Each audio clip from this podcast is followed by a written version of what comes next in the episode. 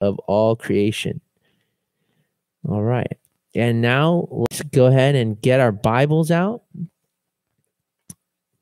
And we're going to be in John chapter 15, verses 5 to 11. John chapter 15, 5 to 11. And please stand with me as we read God's word. John 15, 5 to 11, beginning at verse 5. I am the vine, you are the branches. Whoever abides in me and I in him, he it is that bears much fruit. For apart from me, you can do nothing. If anyone does not abide in me, he is thrown away like a branch and withers. And the branches are gathered, thrown into a fire, and burned. If you abide in me, and my words abide in you, ask whatever you wish, and it will be done for you. By this my Father is glorified, that you bear much fruit, and so prove to be my disciples. As the Father has loved me, so I have loved you. Abide in my love. If you keep my commandments, you will abide in my love, just as I have kept my Father's commandments and abide in his love. These things I have spoken to you, that my joy may be in you, and your joy may be made full. This is the word of the Lord.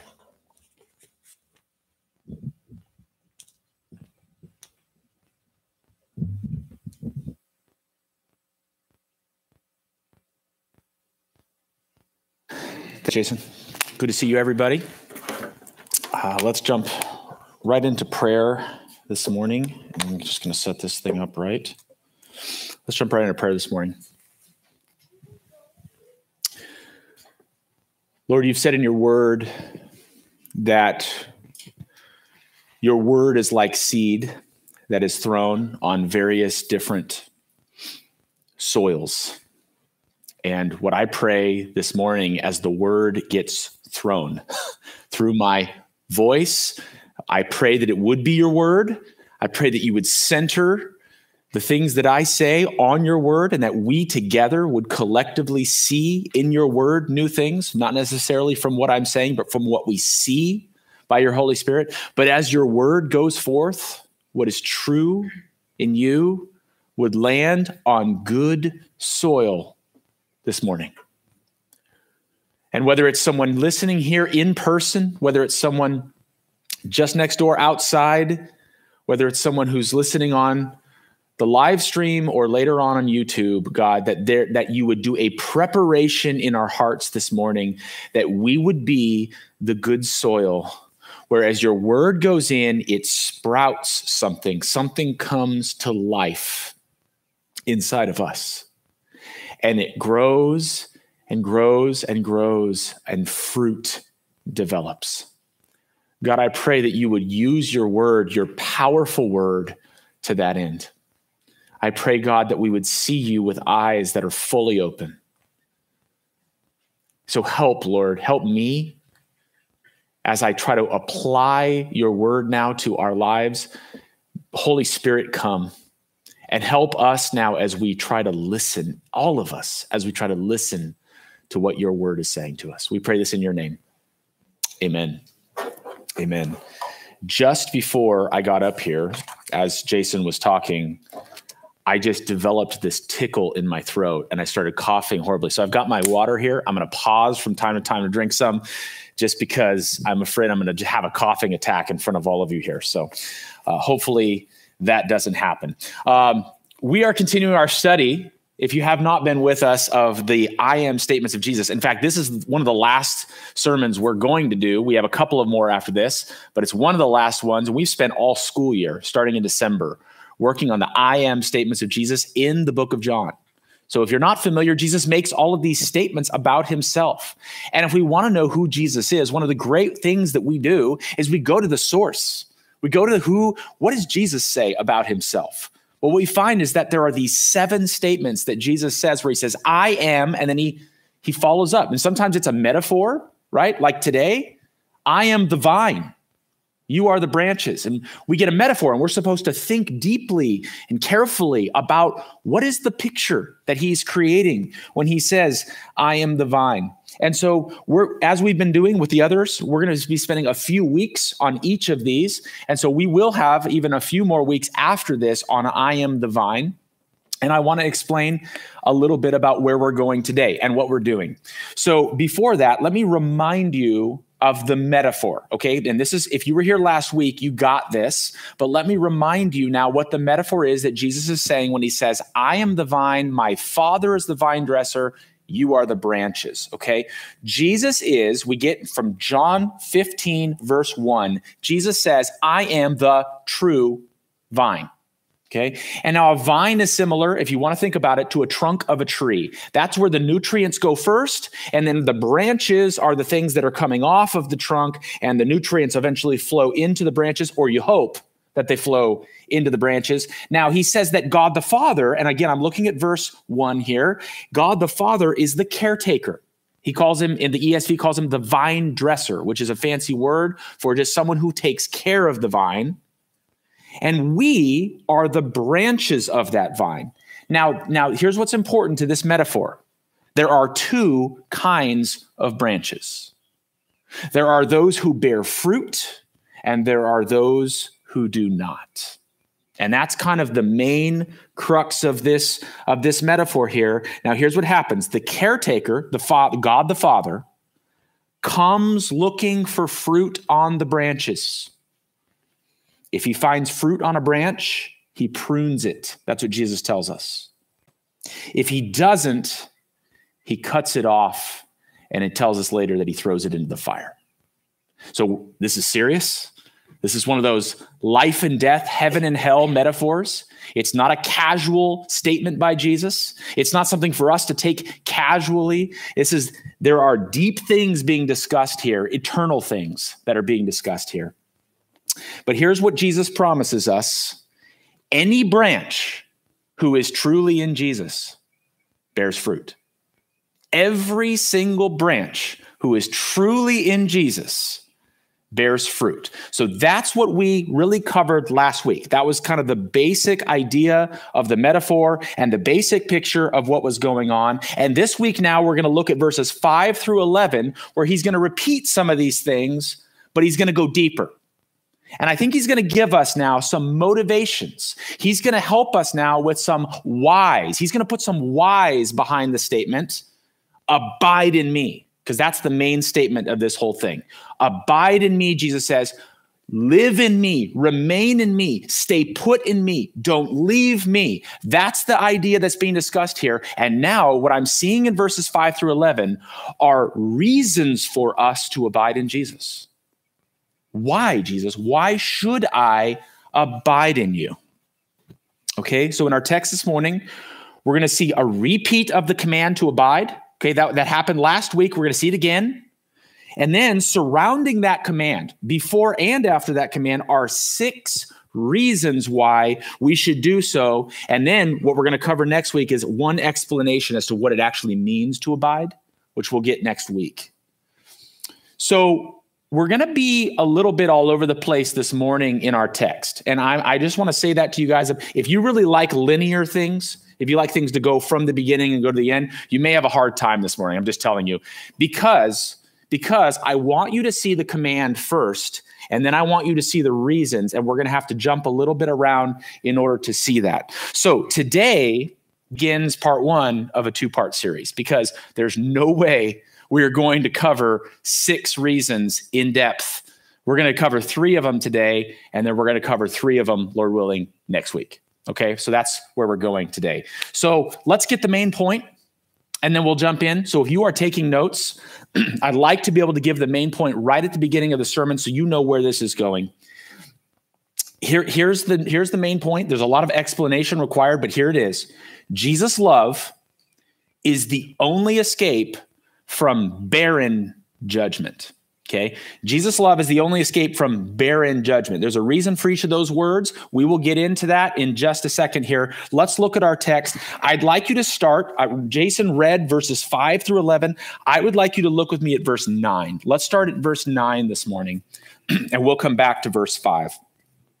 Here is what Jesus says in John chapter 15, verse 9. He says, As the Father has loved me, so have I loved you. Abide in my love. Notice the command there. Do you see it right there at the end of the verse? Abide in my love. This is the only command we have in our entire section. Everything else, as I've argued already, is a reason for that command. It's a reason to obey that command. Why should I obey that command? Jesus says, Let me give you reasons. And he gives reasons before and he gives reasons after this command. But verse nine is where the command actually comes in. So if you want to know, well, what is it that I'm supposed to do in this passage? What are you calling me to do, God? Verse nine is abide in my love. Now, notice we've already had this word abide, right? We've already seen it. If you were here with us last week, we had it last week, but he changes it a little bit. Do you notice that? Abide in me is what he says earlier. And now he says in verse 9, abide in my love. Is he saying something different? Is it different to abide in me than to abide in my love? Are those two different commands or is that the same command? I don't think those are two different commands, but I think here he's saying something more. I think he's saying something more than simply to abide in me. I think he's taking it further. He's saying now, abide in my love. Why is that important for us to know? That we are to actually abide in Jesus' love rather to, than to simply abide in him. What's going on here? Well, look at the whole verse. Do you see how it flows, all verse 9, how it flows all together? Jesus is talking about this, this chain of love which flows from the Father through the Son, and then ultimately to us. Do you see it?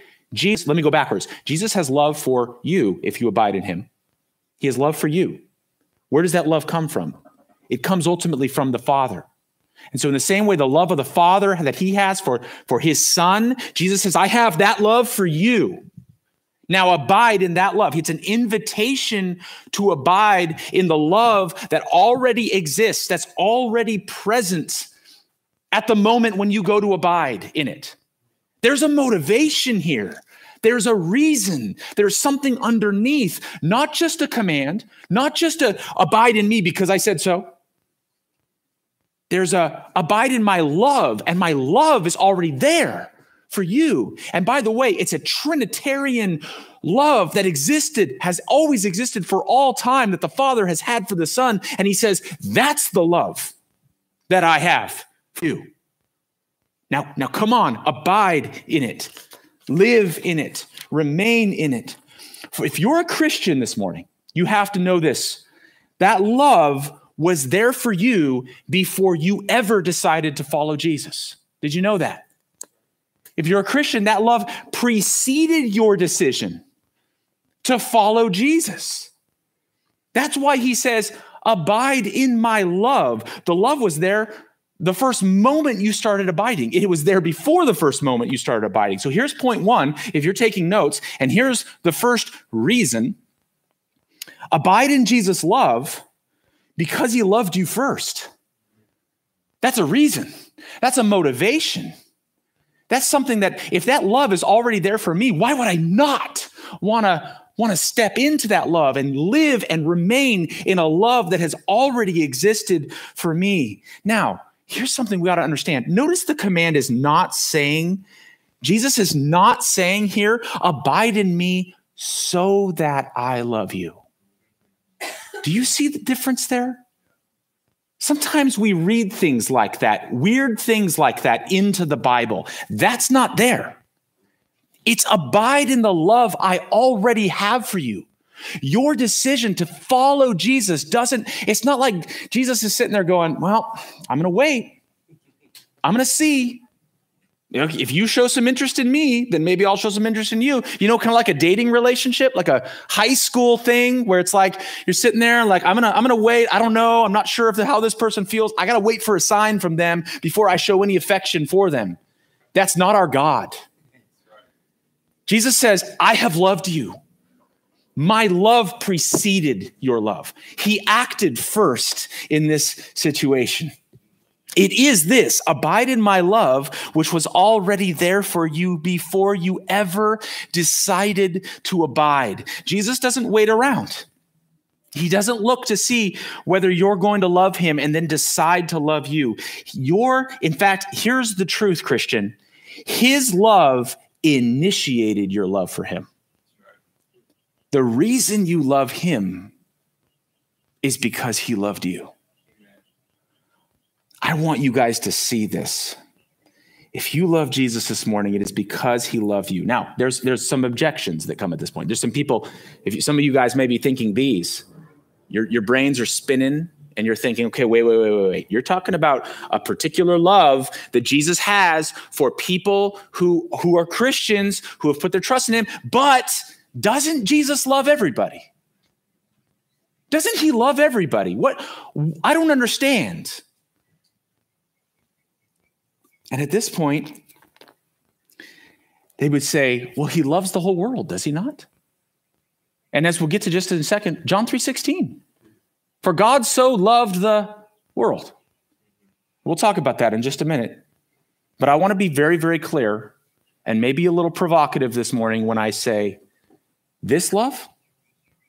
No, he does not love the whole world with this love. Now, some of you go, whoa, whoa, whoa, you lost me. Is there a love that Jesus loves those who are his with? That is not true of somebody who rejects him. The answer is yes. There is a love that he loves those who are his with. We got to get some Bible behind that, don't we? I better not just make a statement like that. We got to get some Bible behind that. Does he love everyone with a covenantal, these are some Bible words here, initiating, heart changing kind of love? Does he love everyone that way? No. No. Here's my claim that there's a kind of love that God has only for those who are his people. Can we prove that? Is that in scripture? Let's look at First John chapter 2 verse 15. I'll put it on the board behind behind me. Let's just see one one or two verses here to back up this claim. John says in this passage, "Do not love the world or the things in the world." Now look at the if. If anyone loves the world, what's true of that person? The love of the Father is not in him. Whoa. There are people where the love of the Father is not, that's not in them. In other words, I think that means like it's not towards them. That's what I'm arguing. If they love the world, in other words, that's a settled conviction to say no to God and yes to the things of the world over the whole of one's life. And, and at that point, you would say, nope, the love of the Father is not in that person. Whoa. What about this? Revelation chapter 3, verse 19. Here's Jesus, the world. He sent his son. So that God stands ready to receive all who will come to him, so that I can stand up here, friends, and preach the gospel to everyone, including everybody who's listening on, on the camera right now, and say, You can come because the way has been made open because God sent his son who tore the veil between us and God. He took away the separation so you can come. That's love. That's a loving thing to do to take away the things that would hinder us from coming. And so, do you know what's left that hinders us? If you don't know Jesus, do you know what's left? Your own rebellious heart. That's what's left. That's what keeps you. There's nothing keeping you from coming to God right now, from repenting of your sins and trusting in Jesus, except a heart which says, No. That's it. And it was loving for him to clear the way because I'll tell you this if, G- if Jesus hadn't died, it wouldn't matter what your heart position was. There was no way to deal with your sin and my sin. But God said, I'm going to love the world. I'm going to send my son. And now the way stands open, and preachers are ready to preach, and Christians are ready to go out on the mission that God has called us to, to proclaim this gospel that you can be saved. And that's love. But it's not the same kind of love. I, I've said it before from this pulpit. I'm called as a Christian to love every person in the world. And I'm called as a Christian. Half of those people are women. And I'm called as a man, as a Christian, to love every woman in the world. And that is not even comparable to what I am called to love in my wife. There's a difference, isn't there? There's a difference in me loving my wife and loving every woman in the world. God has a love for us that is akin to marriage. He has a love for us that is covenantal. It is that, and I'm talking to Christians here. And when you put your trust in Jesus, the love that God has for you is a marriage kind of love. I hope that is, isn't soiled by the way marriage has been often ruined in this world. I hope you know what, what, what marriage was intended to be. It's that kind of love. It's a covenant, and it's different from God saying, I love all people. So Jesus invites us to this. He says, Abide in my covenantal, heart changing love.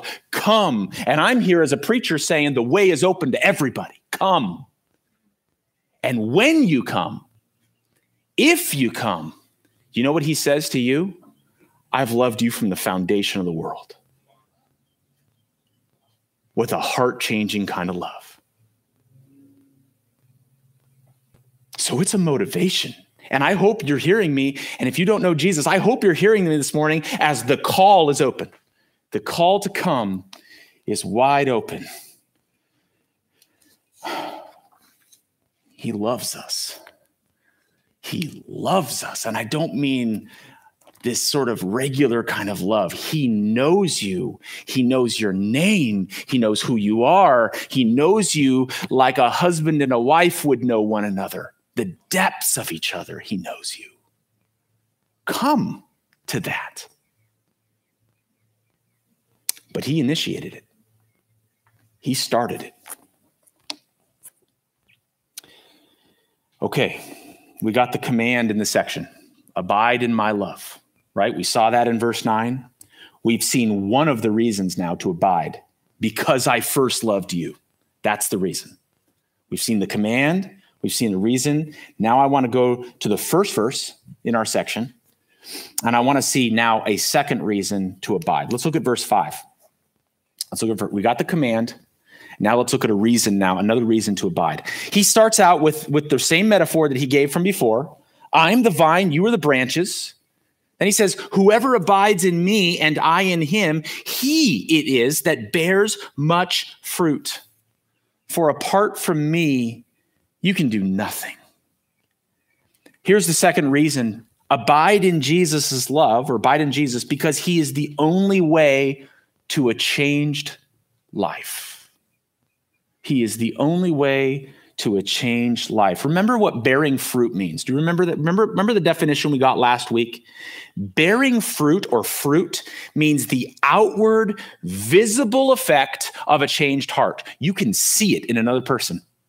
You can see fruit.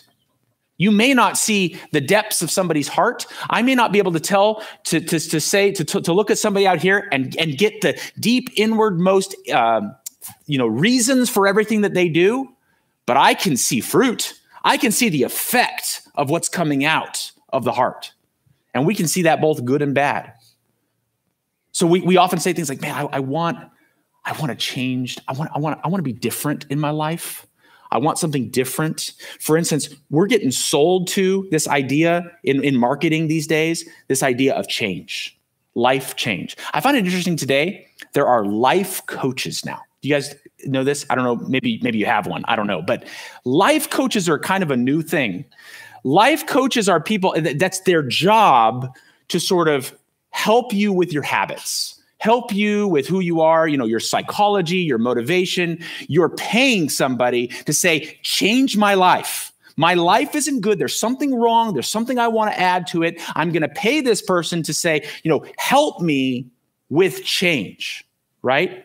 And then everything in marketing today, everything, every every item, every widget that a company wants to sell you today is life-changing. Have you noticed that? That's the way they market it.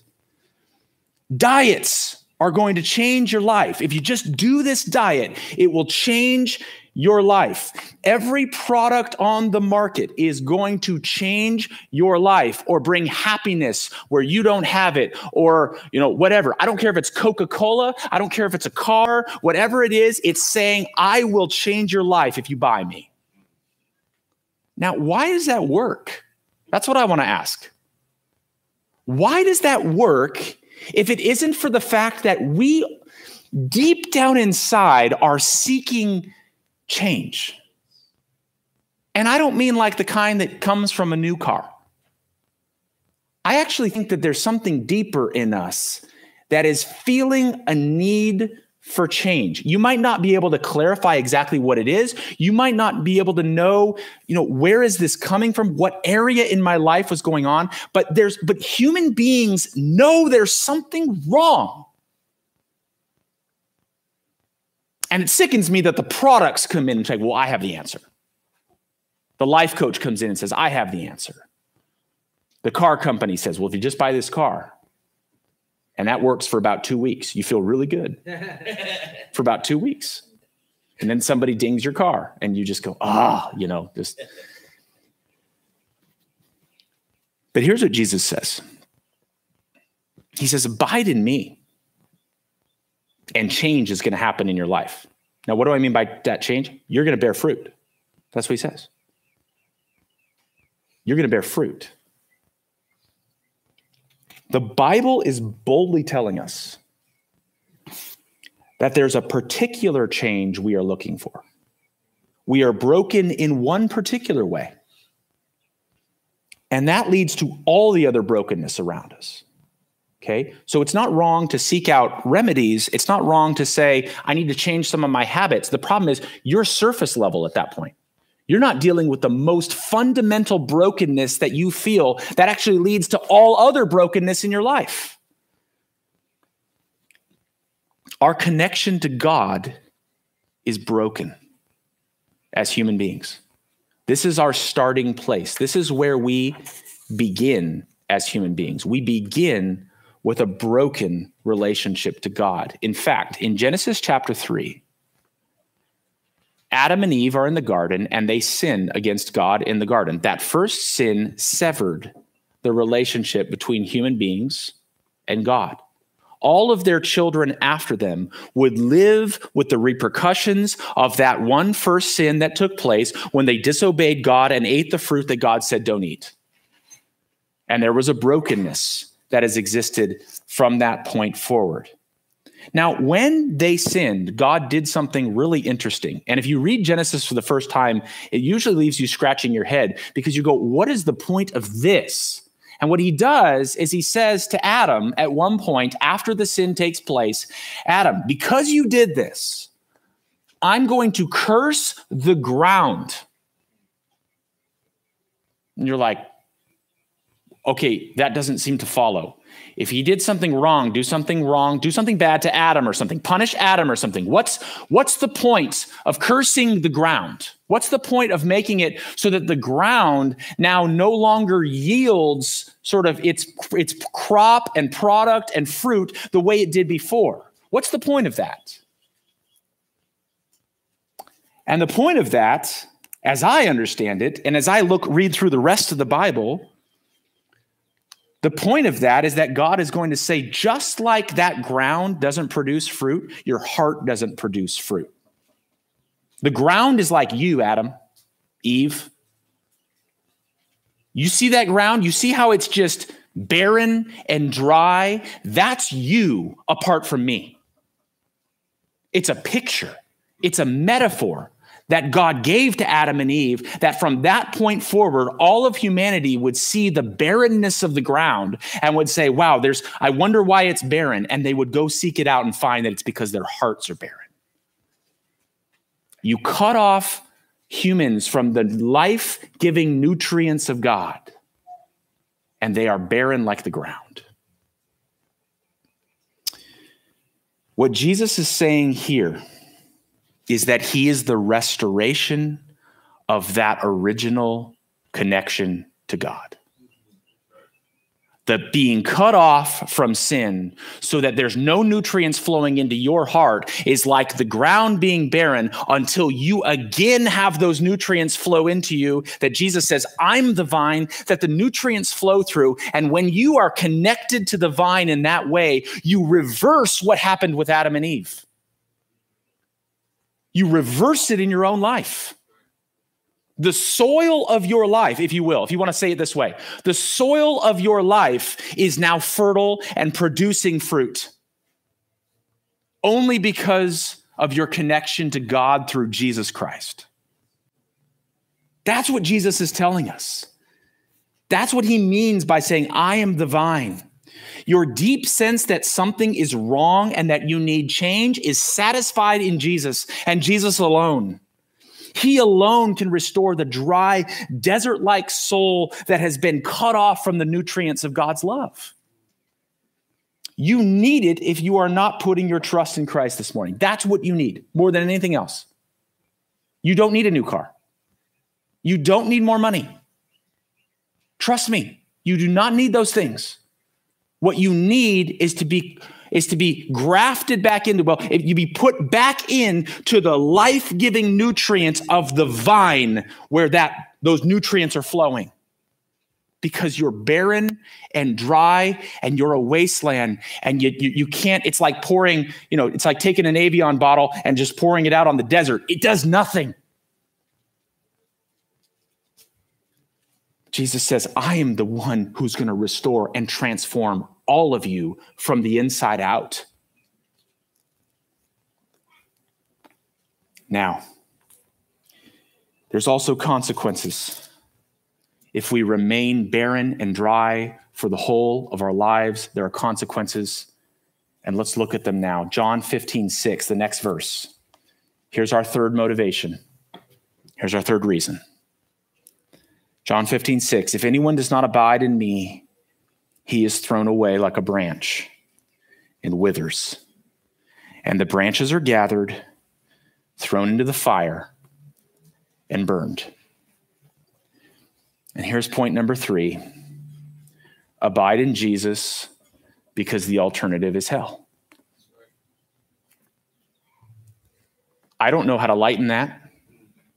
I don't know how to say that in any way other than the simplicity with which it is said here. The metaphor is obvious, I think, to all of us. If you're a branch that does not produce fruit, if that is the settled place of your life, you are cut off and thrown into the fire. And Jesus himself is telling us this.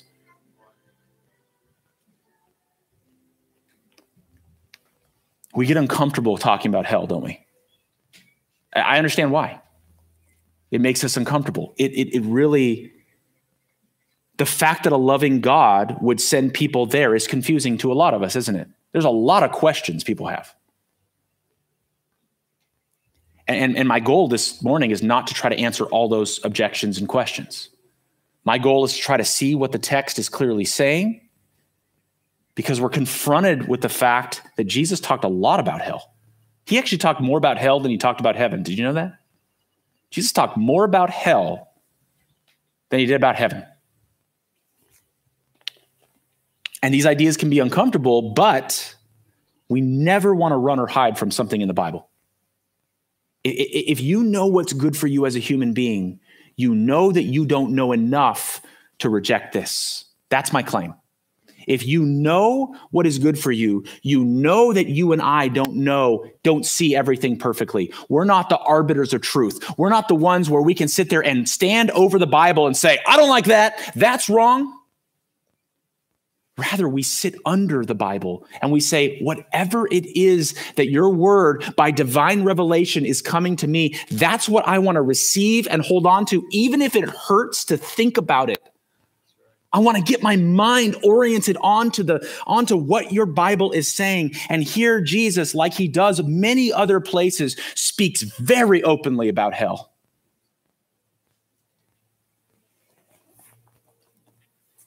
And I want to go a little bit, deeper now to talk about what does it mean then? What is he talking about when he says that there are certain branches that because they don't produce fruit are cut off and thrown into the fire? What's the metaphor pointing to? In Revelation chapter 20, verses 11 through 15, this is the very end of the Bible, by the way. Revelation 20 is two chapters before the end of the Bible. And we see in Revelation chapter 20 the final judgment that's going to take place for all humanity. The Bible actually tells us what's going to happen in this moment. And there's a significant amount of text here, but let's it's good for us to read it. Okay. So I'm going to read it, follow along, focus along as we see what this says now about this final judgment.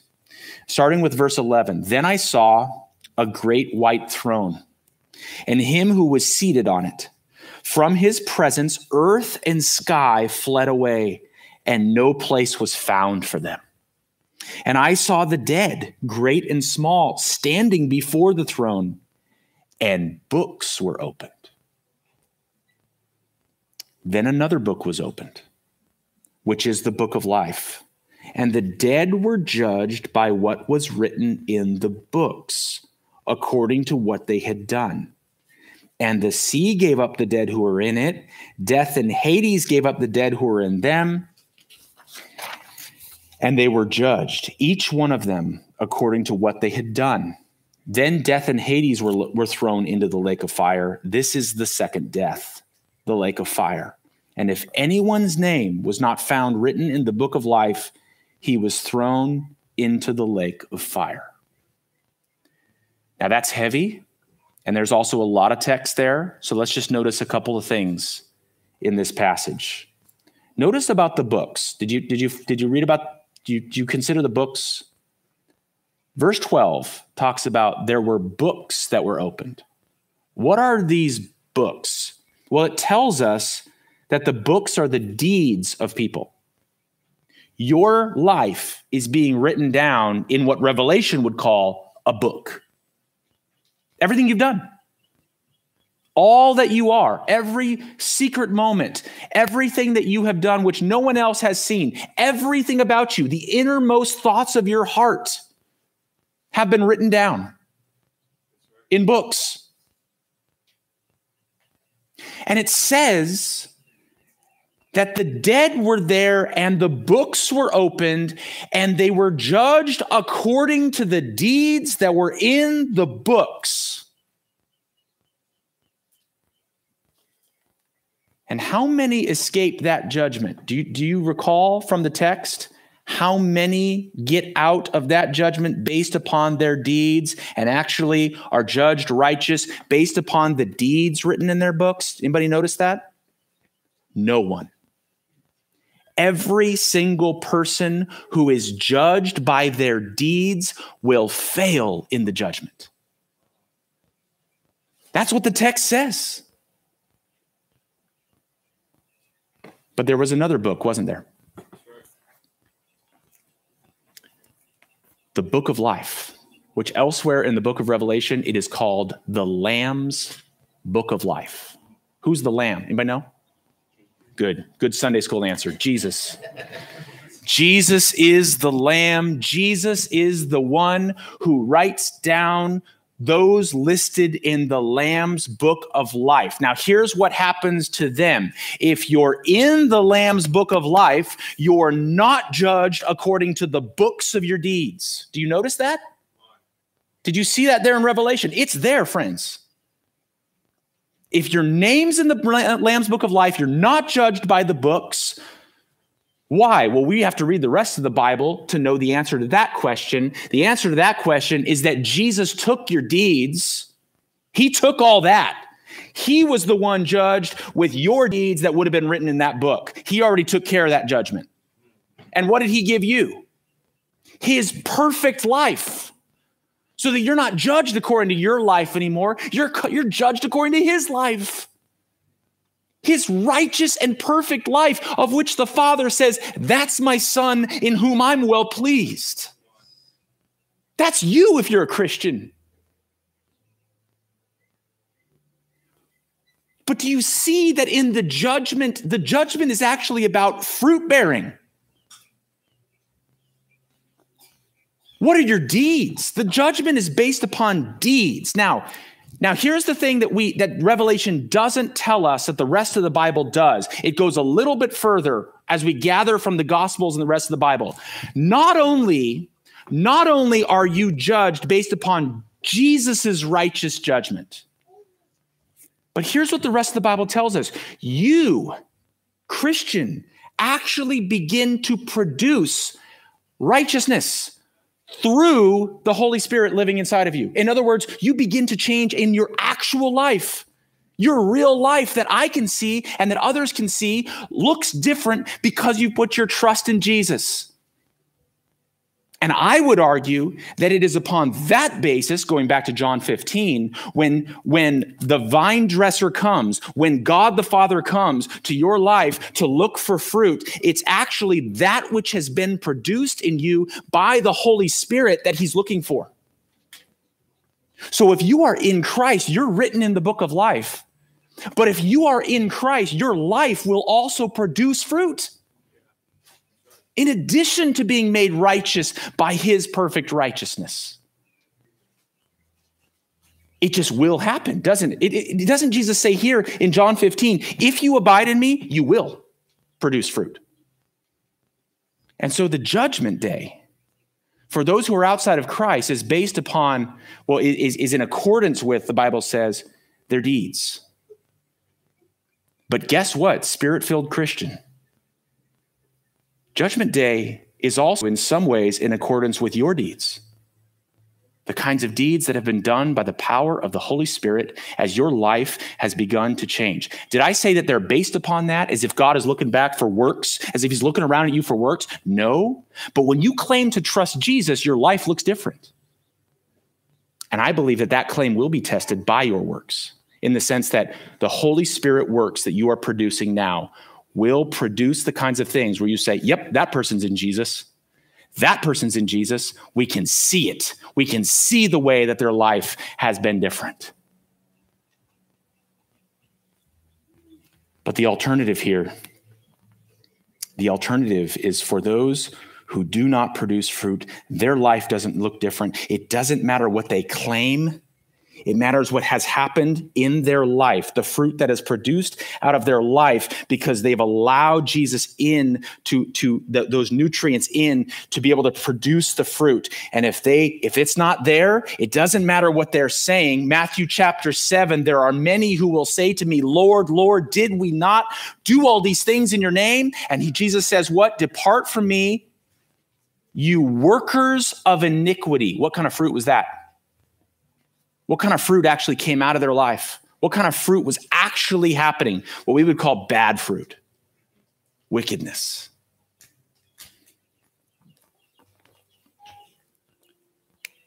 So salvation is based upon grace. And it is based upon the completed work of Jesus on the cross. But that completed work of Jesus on the cross actually does something to you it changes you. It changes your heart. And when we, whether us as human beings living around you, or whether it's God in all of eternity judging, when he sees your claim to follow Jesus, it also follows that there will be fruit coming off of your limbs. Now, for some of you, and for some in the Bible, it, will it, it'll be, I think of the, the thief on the cross, and I think of the fact that that guy came to Jesus in the absolute last moments of his life. And yet, there was in his life this one, if you want to call it, piece of fruit. And here's the fruit Jesus, will you remember me when you go into your kingdom? That's fruit. That's fruit. That heart to say that is an outward manifestation of something that had happened inside of that guy's changed heart while he was hanging on a cross next to Jesus. His heart was radically changed so that he utters a couple of words, one sentence, and it's like, there it is. That's it. That's the outward expression of a life which is abiding in the love of Christ. And it was at the last moment of his life. And there will be some like that.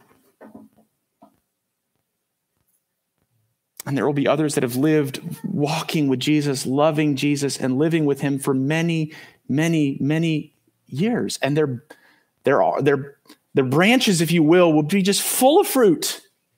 Praise God for that. There's no distinction between the two, it's just produce fruit. Is it there or is it not? And friends, if you put your trust in Jesus, your life is going to look different. It just is. It just is. So let's conclude by saying this. We're going to look at three more next week. Today, we looked at three reasons to abide in Jesus. The first being that it's the love of Jesus which was there for you first.